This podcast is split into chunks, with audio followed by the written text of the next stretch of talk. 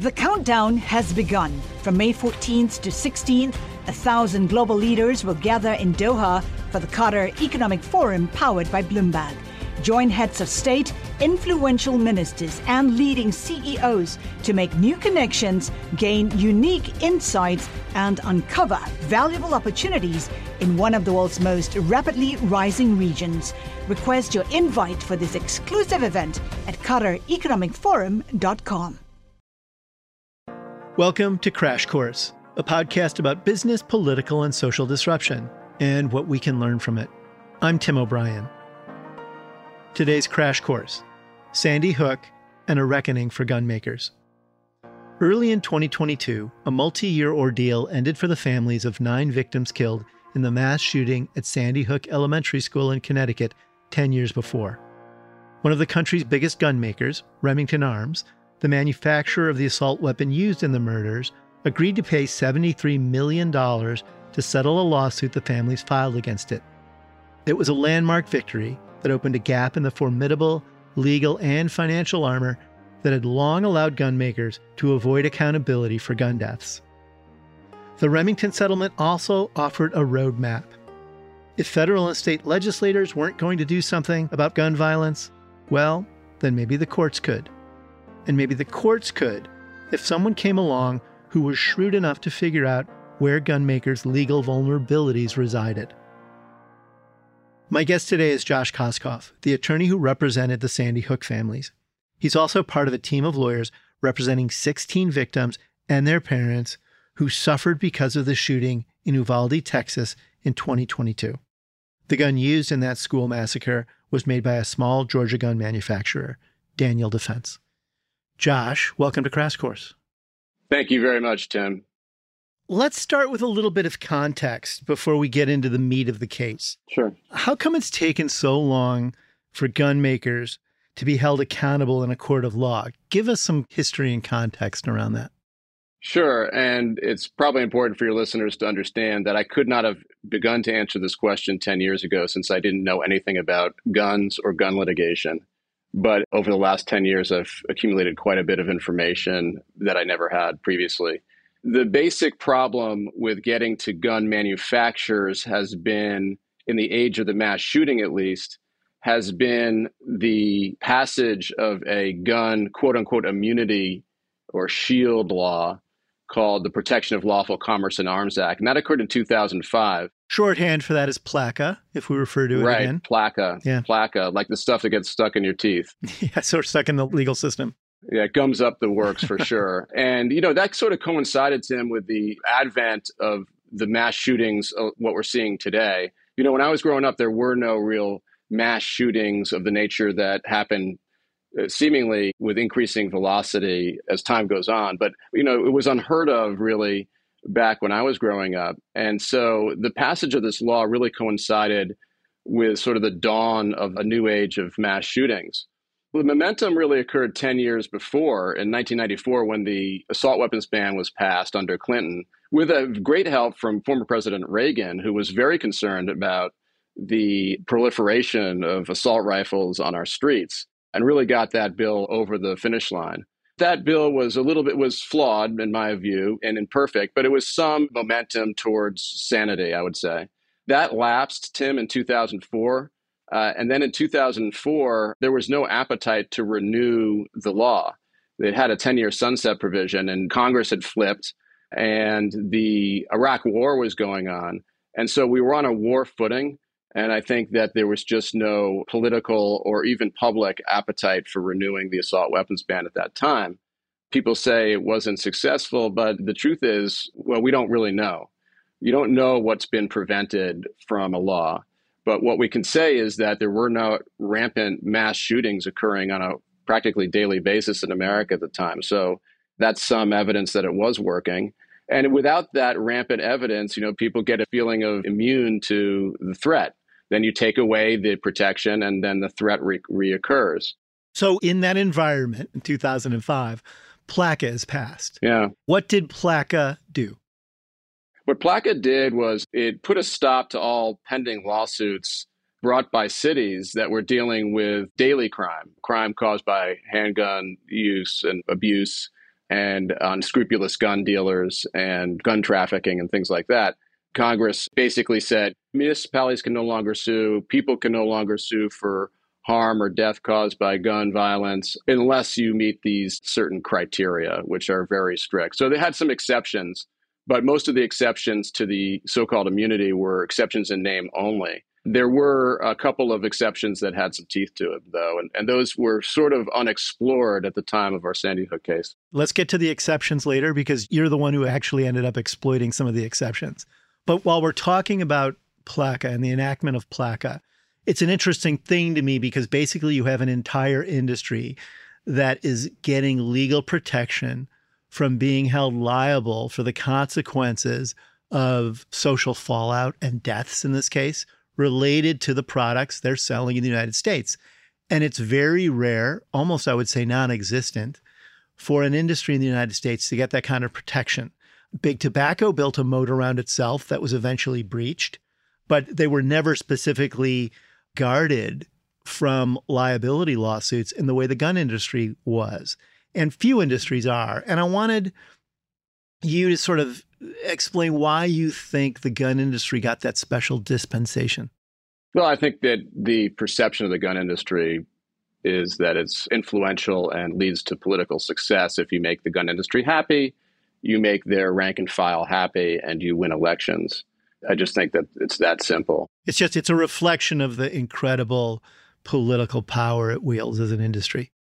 It is, and you know, I think it's important to understand like with the gun industry, there's perception and reality. The gun industry is actually a really small industry. And so it was not just concerned about losing lawsuits and having to pay for all the harm it caused, it was also just concerned about having to defend them and the costs of defense it's a paltry industry. It really is. One other contextual thing I wanted to explore with you was the idea of mass shootings and a definition of a mass shooting. It's open to interpretation, but one working definition says a mass shooting involves four victims killed by a firearm in a public space. And some studies have indicated that about one third of the world's, the entire world's public mass shootings between 1966 and 2012 occurred in the US alone. And it got me thinking in the context of the Sandy Hook case that every time during those many decades there was a mass shooting, victims had no recourse really at all, like none at all. How do you see that? You know, what was mm-hmm. that world before Sandy Hook and where are we now? Well, I think you have to think about it as the world before the immunity first, and then the world between the immunity and the Sandy Hook shooting. And in pre 2005 America, First of all, I haven't seen that study, but I would guess that there's a disproportionate amount of those shootings occurred later as time went on. But I will say that there are natural hurdles within the existing law, forget about the immunity, that make it challenging to sue any industry for starters, but more specifically to what we're talking about, the gun industry, because typically people are harmed or injured or killed by guns through the intermediate actions of another actor, a shooter, or a negligent actor, somebody who just sort of recklessly is shooting a firearm or drops a firearm, whatever. So there's usually an intervening actor. And whenever there's an intervening actor in a legal case, it adds a level of complexity because you have to reach a third party, so to speak.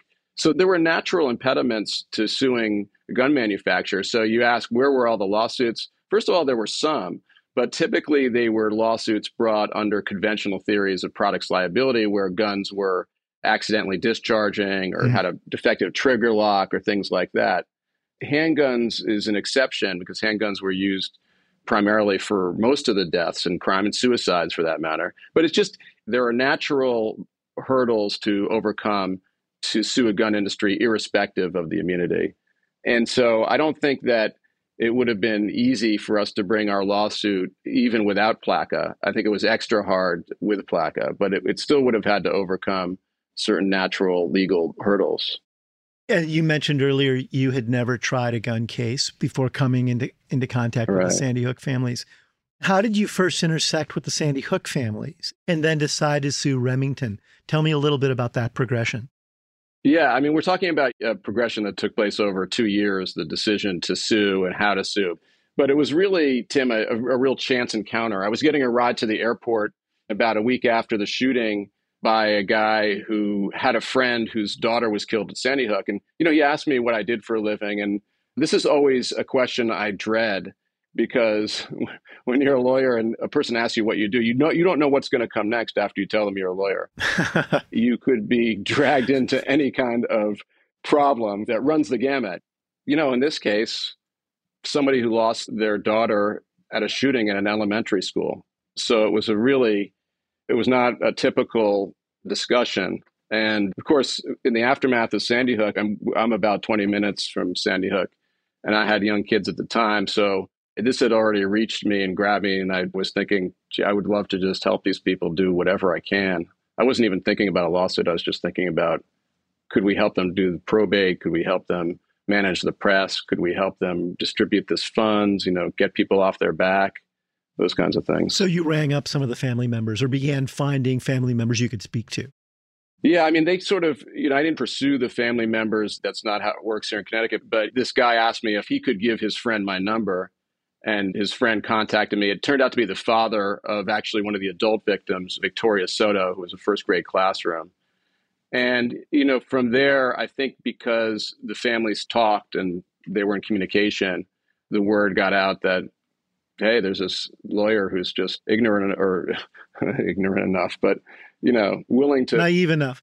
Naive enough, there you go, to look into our case and help us. And they were right about that. and so you had to sort of gain their trust, talk strategically about the goals, and over time, a little team sort of coalesced around this. Is that how it happened? Yeah, I mean, the people that were hard to convince were my colleagues here at the office. The families had a lot going on, and it was my promise to them that I would do all the work and that I would not add aggravation to their lives and that they should go about their lives and pretend there's nothing going on here. In part, I was very leery about overpromising and leading more disappointment to these families who had just been shattered by this horrific loss. So it, it, was not a case where you have a lot of interaction with the families in terms of what's going on. You want to be there for them emotionally. But the exploration was really occurring within the confines of our office. I had assembled a very small team here, principally a fellow, we call her, right out of Yale Law School named Katie Mesner Hage. Katie and I sort of were a two man crew there for about two years. And we learned everything we could about the law and everything we could about guns, we shot guns, we met with cops, we ran the gamut. We really needed to know that if we had to sit down with the families and tell them there was no case, that we did everything we could before reaching that conclusion. Well, now that we have some of this background, I want to take a brief break to hear from one of our sponsors, and then we'll be right back to talk about the legal strategy you then deployed to take on Remington. Join Bloomberg in San Francisco or virtually on May 7th for the Future Investor Data Powered Transformations. This 2024 event series will examine how data is not only playing a pivotal role in investment decisions, but serves as a driving force behind the construction of innovative, investable enterprises. This series is proudly sponsored by Invesco QQQ. Register at bloomberglive.com slash futureinvestor slash radio. We're back with Josh Koskoff, the attorney who successfully sued Remington for its role in the 2012 Sandy Hook school shootings. Josh, let's talk tactics. Earlier, you told me about how you met some of the Sandy Hook families and then decided to go to court. Start at the beginning. When did you first file against Remington? And did you know what your strategy was going to be from the get go? Yeah, well, it took us two years to build the case and to get to a point where we narrowed down our legal strategies. And we filed effectively on the eve of the second anniversary. In Connecticut, you have two years to file in a wrongful death case, two years from the date of death. So we brought it up to the wire. And I thought that was important because when we filed, we wanted to make sure that we had assembled the most information and had thought about this the most carefully and had sort of troubleshot our theories and really to take the time. And so that's what we did and we got the lawsuit in under the wire. After that, I mean, well, the motions started to come. There was one motion after another to try to derail the case. And that motion practice really ate up about five years of time. You know, one, it was removing it to federal court. It was it was trying to get it back to state court. It was filing the motions to dismiss our case. It was going up to the Connecticut Supreme Court and then having to deal with the other side's petition to the United States Supreme Court. Well, and what you call motion practice in the legal field is basically like jujitsu, right? It's yeah. it's the person that you're suing is finding every possible way to change the venue, slow things down, get actions dismissed, get file counter charges against you or whatever it might be in their responses and on and on and on. So motion practice is a polite legal legalistic way of sort of saying hand to hand combat, right? Yeah, or I would say shitstorm. You know, and you know this shitstorm playbook, if you will, was developed by other industries. Have unleashed the same sequential playbook. So I wasn't totally shocked, but it's what big influential industry does to try to squash lawsuits and to make it really difficult, if not impossible, for the little guy to take them on for their wrongdoing. But had you talked to them before you filed? Like, had you thought about just sort of talking reason to them and encouraging them to find a settlement or do right by the families to persuade them from going to court altogether? Or was that not ever going to be a route to go? Well, I'm laughing because I'm thinking, boy, I was really naive when I filed this case, but I don't think Tim I was that naive. Okay. That's pretty. Yeah, yeah. I didn't think that if I picked up the phone and talked to the CEO of Remington, that he would all of a sudden fall on the sword and offer You're right, up Josh. whatever he could. I should just pay them a lot of money. yes. Oh, what's your name again? oh, yeah. I think. Uh, yeah, sounds good to me. You know, but on a more serious note, the gun industry is very good at closing ranks they are a very petty with each other so they will sue each other over the drop of a hat in terms of a trademark infringement. Since they're all selling you know the same things they all work the same and they look the same under the hood and under the paint they will sue each other at the drop of a hat. But when it comes to closing ranks and not yielding or giving an inch the gun industry is right there. That's the NRA's playbook. You know, that's the National Sports Shooting Foundation's playbook, or the NSSF, which is the gun industry's marketing arm. You know, they really have, they move in lockstep when it comes to lawsuits, and it's a give no quarter policy. And were you dealing with in house counsel, outside counsel, both? Outside counsel.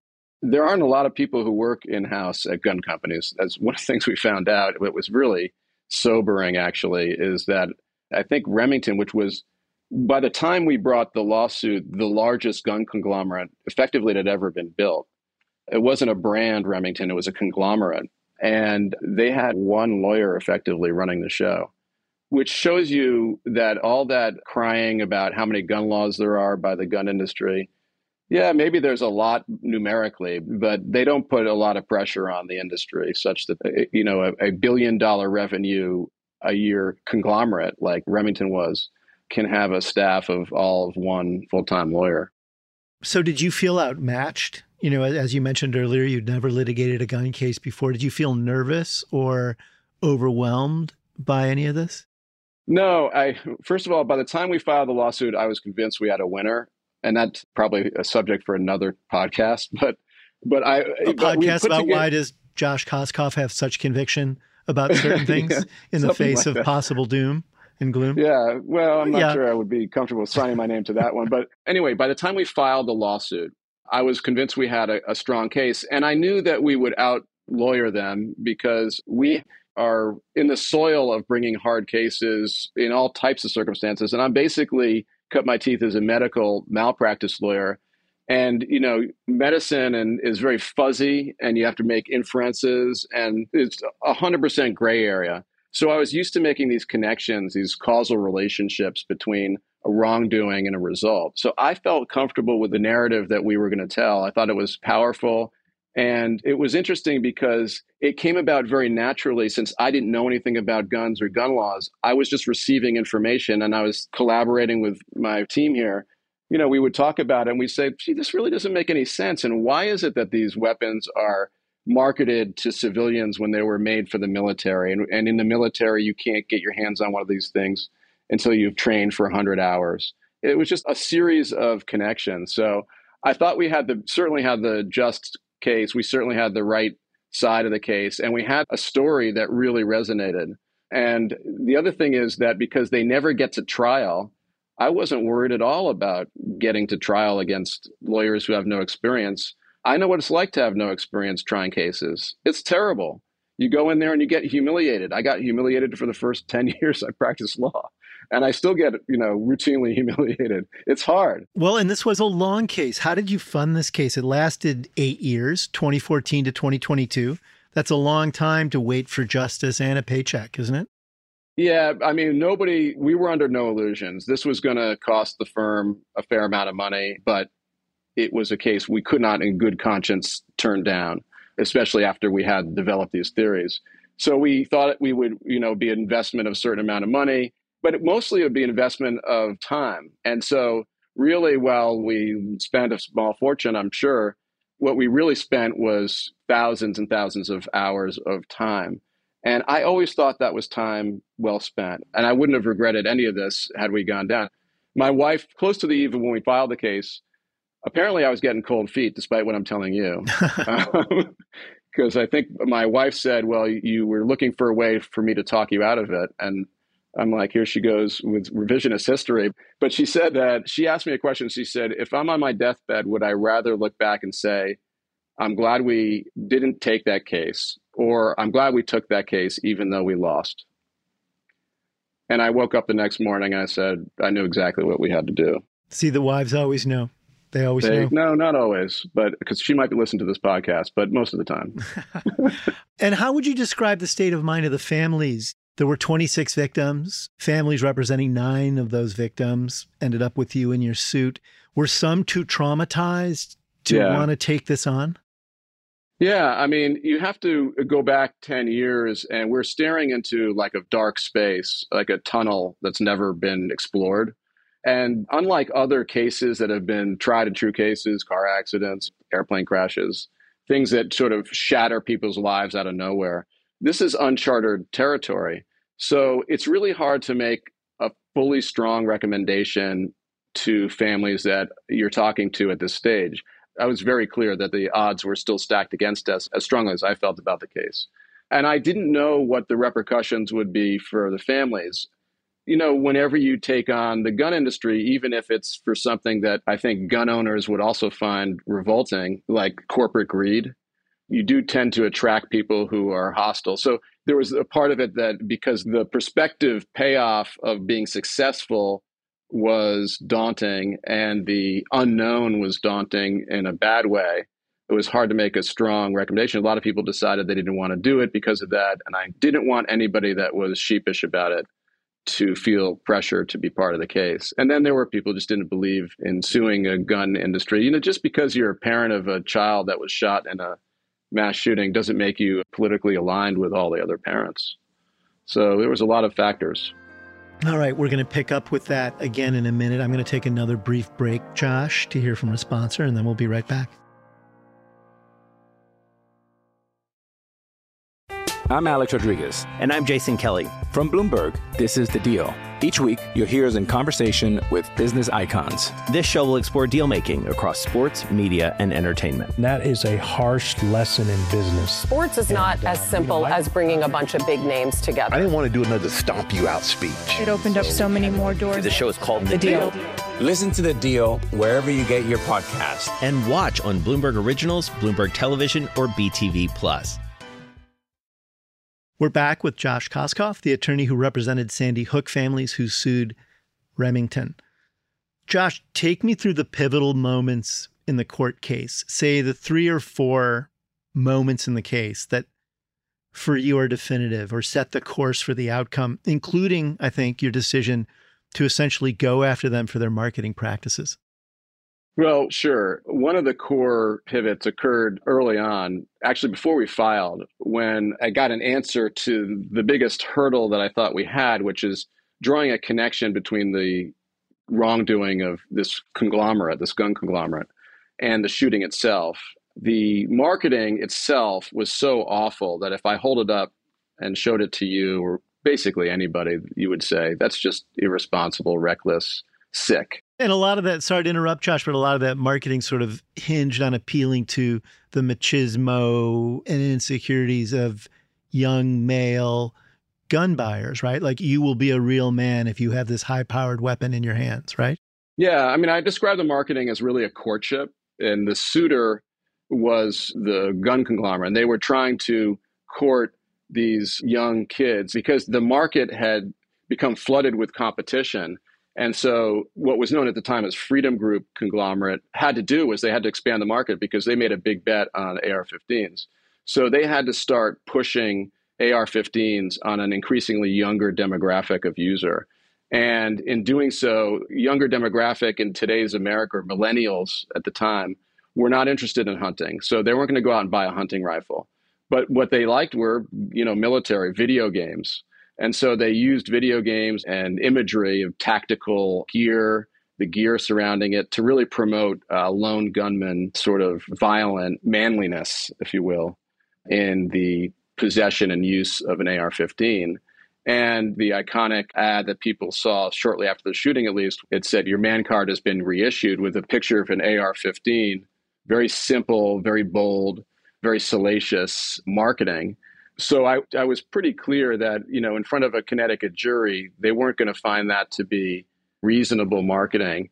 And another thing that was important was that Freedom Group was trying to go public back in 2010, and they issued a report to the SEC where they extolled the virtues of the younger demographic of user that can accessorize effectively the AR 15. So they saw this market as very promising for their bottom line as they were trying to go public. So I thought that was also like a sick component to this whole thing, that it was purely profit driven. This wasn't driven by some ideal Second Amendment thing, or these guys could have cared less about the Second Amendment.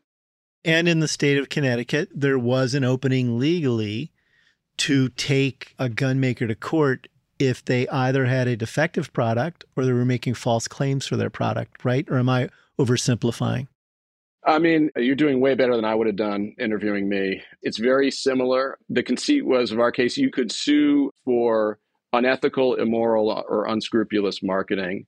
And so what they were doing, I wouldn't necessarily describe it as false advertising, but it was outrageous conduct in advertising and marketing. And, and every state is concerned about corporate wrongdoing to an extent in their way they do business. Connecticut had a bigger opening than many. And so that gave us the route through this immunity. Because PLACA is a federal law. PLACA is federal law, right? So finding a state, an opening through state law gave you a leg up. Yeah, and PLACA on its own terms, and this is the one thing about the PLACA immunity you should know that the exception that has the most purchase or teeth is called the predicate exception. And this is an exception that says that you can still sue a gun manufacturer or seller that engages in conduct that violates a state or federal statute applicable to the sale or marketing of firearms. So you can still sue where they violate a state or federal statute applicable to the sale or marketing of firearms. What does that mean? the way I put it is that Congress was willing to do the biding of the gun industry in 2005, but they weren't willing to go the full distance. They weren't willing to immunize the gun industry from engaging in unlawful conduct. So they carved out this exception for unlawful conduct in the sale or marketing that's applicable to the sale or marketing of a firearm. So, bottom line, where a gun company breaks a state or federal law applicable to the sale or marketing of a firearm, you can bring a lawsuit against them. And that's what we said that Connecticut's unfair trade practice marketing statute was. Did you think you were going to reach a settlement? No, I didn't. I didn't think this industry would ever settle. And I don't think they would have settled. But it had taken so many years. And during this time, they went bankrupt not once, but twice during our case. So, what that did was then it left an insurance tower that was responsible. So just because an insured goes bankrupt doesn't mean that the uh, litigation ends because their solvent insurance companies still carry the burden of their obligations. They're not bankrupt. So we had four insurance companies now defending the case effectively. They were represented by very smart lawyers. And initially they thought, I think they could beat us. But the more discovery and depositions that we did, I think they realized that we had a, a, strong case and agreed with us effectively that we had a strong case that was going to expose them to not just 73 million but probably over a billion dollars worth of harm. But the families were steadfast. They were not going to take money and go away. The only thing that they would agree to settle for would be all the available money, but more importantly, the ability to use and disclose the documents that we obtained during discovery to the American people. That was the sine qua non of the settlement. And when the other side expressed a willingness to do that, even though I had sort of thought all along that the best place to have this argument and to expose this industry would be in a trial, people were just saying, Josh, you got to fold it up. You can't get a better deal than this. So that's what we did. Did the fact that, you know, Remington went bankrupt twice during the course of your litigation, and ultimately it was the insurers that paid, not Remington, did that take any teeth or satisfaction out of the settlement for you? No, I think it, it, a settlement often takes some satisfaction away because it's a settlement. This one was unique though because we started at a place where all the so-called experts said we didn't have a chance, and I might have said that if I were looking from the outside in. We had accomplished so much and won so many important victories. Also, you never get a settlement, Tim, where you are able to continue to talk about the case or disclose documents on something so important. And I thought I can't do better in court because if we try the case and we win it, it's going to get appealed. It's going to be another decade. And so I thought the settlement was the right time. The fact that it was for insurance companies, to me, at first, I would have liked the gun conglomerate to fall on its knees and beg for forgiveness and explain that they were going to change their ways. But like we talked about before, you know, this is an industry that just puts its head in the sand they see no relationship whatsoever to what they're doing and what all of us are experiencing and seeing every day in America and take no responsibility for it. So it was too naive a thought. But the fact that these four insurance companies that were in the business of previously underwriting the gun industry all looked at this and said, yeah, we are in trouble financially on this. I took great satisfaction from that because the gun industry is not going to change, but those that underwrite the industry, the arteries that support it, it has to become economically risky for corporate America to subsidize this industry, even with one dollar. And I thought that on that score, we achieved as much as we could possibly do. Did it provide closure for the families too? I thought it provided a moment of sunshine for the families, is the way I described it. I can't speak for the families because I didn't lose a child in a first grade shooting. You know, you, that's just an unimaginable loss, and I don't know. I'm not sure I believe of the possibility of closure from that in that way. But I will say that these families had met with such recurring disappointment, frustration, and this feeling of doesn't anybody recognize our side? Doesn't anybody recognize what we lost? Don't people understand this could happen to them? I think for at least those moments after we reached the settlement, there was a moment of reassurance and sunshine. And I think it's lasted, and I hope it lasts them and provides some sunshine as they go on with their lives for the rest of their lives. So now you're representing more than a dozen victims of the right. Shooting and their parents. What traits does that litigation share or not share with the Sandy Hook case? Well, on the facts, it's not that complicated. I mean, factually, you have a young shooter grew up in the age of first person shooter games and this push by gun manufacturers to arm a younger and younger male consumer or what they call an end user. And you have a kid who was himself, many would have said, was a victim of adolescence and marginalization, a poor kid, a kid who had been abused as a child with a stutter and a perfect target for the message that was being sent. In that case, by Daniel Defense. And I do think Daniel Defense's marketing takes Bushmaster and multiplies it.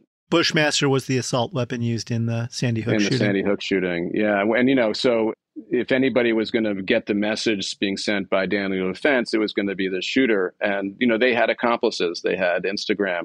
Daniel Defense did what Bushmaster did in the in ye olden days of 2009, which is they manipulated social media and, and used social media to sort of promote their weaponry in a way that would have reached this very marginalized kid who then perpetrated this unthinkable act, much like the Sandy Hook shooter did. It's strikingly similar. And to some extent, we've seen this story before. When you saw Uvalde and your listeners saw and heard about Uvalde, I'm sure you thought about Sandy Hook and I'm sure you thought about Parkland. And I'm sure you thought about every shooting virtually that we see these days.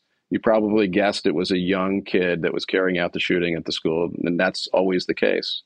So, factually, it is very, very similar. It's even more extreme, I would say, because the kid was 18 in two or three days when he acquired the weapon, which means that he had been being courted and promoted that weapon for years, right? Because it's a $2,500 piece of metal. He had to work his way up to save up for it. So there's no doubt that they were marketing to this kid when he was a young teen and perhaps even before then. So it played out factually the same way. Now, our case was brought under Connecticut state law. Texas has much different laws, not surprisingly. And so they have uh, additional. Texas, which has been the scene of serial school and public shootings over the last few years. Yeah, I mean, we've seen several high profile mass shootings, but the law that applies to marketing is different. I mean, there's some laws that are the same, but you have to take your facts and you have to let the facts guide you in a direction, and then you have to test it against existing law and try different pathways. It's really a process of exploration. So that's what we're in right now with Uvalde. Do you think that other gun makers, the big ones like Sturm Ruger and Smith and Wesson, have been put on notice by the Sandy Hook settlement, or are they shrugging it off? Well, they appear to be shrugging it off, to be honest. I mean, it's hard to know. The answer is it's hard to know. Certainly, outwardly, they're shrugging it off. In fact, the day of the announcement of the settlement at Sandy Hook, the marketing arm of the industry, the NSSF, came out with a statement basically saying, We're about to put our head in the sand, and here we go. You know, you were going to lose the case, and this wasn't settled by us, it was settled by insurance companies, and basically, we're not going to change.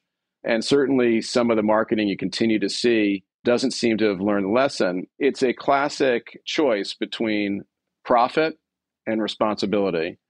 And to compete in this ever competitive market for those last few consumers who might want an AR 15 and haven't been tapped for their money, they apparently believe they have to be more extreme. And it makes sense, right?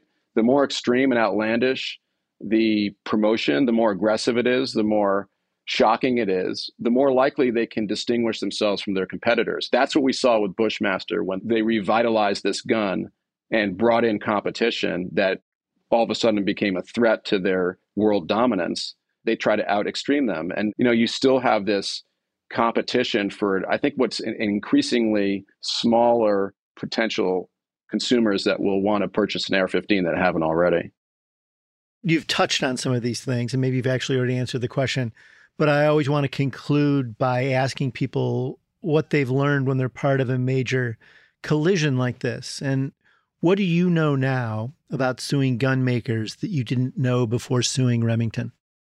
Well, I mean, the first thing that I know now is that the perception of the gun makers being above the law is just that. I mean, it's very, very hard to sue gun makers. However, it's also very, very hard to sue pharmaceutical companies. It's very hard to sue oil companies. It's very hard to sue neurosurgeons. Lots of lawsuits against powerful interests or people are challenging. So that's something I've learned, and uh, hopefully people get out of this. Another thing I've learned, of course, again, is the vulnerability of this industry. It's a small industry, it's a vulnerable industry. It won't take many of these lawsuits to get them to change their ways because they're going to have to. And I've also learned that this industry can't exist without insurance companies willing to insure them, without banks willing to loan them money, without delivery companies willing to ship their freaking products like AR 15s, right?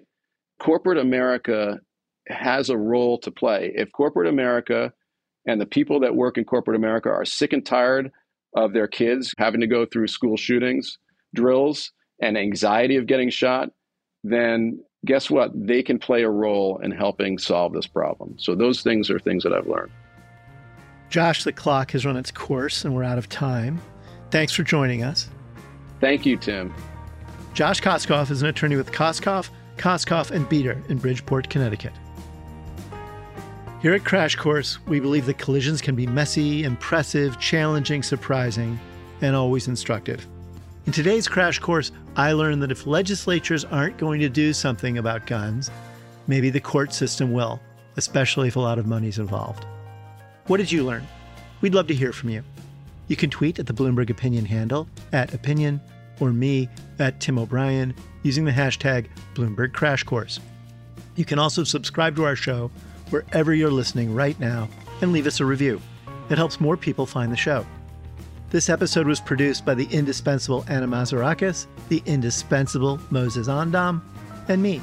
Our supervising producer is Magnus Henriksson, and we had editing help from Sage Bauman, Katie Boyce, Jeff Grocott, Mike Nizza, and Christine Vanden Beilard. Blake Maples does our sound engineering, and our original theme song was composed by Luis Guerra. I'm Tim O'Brien. We'll be back next week with another crash course.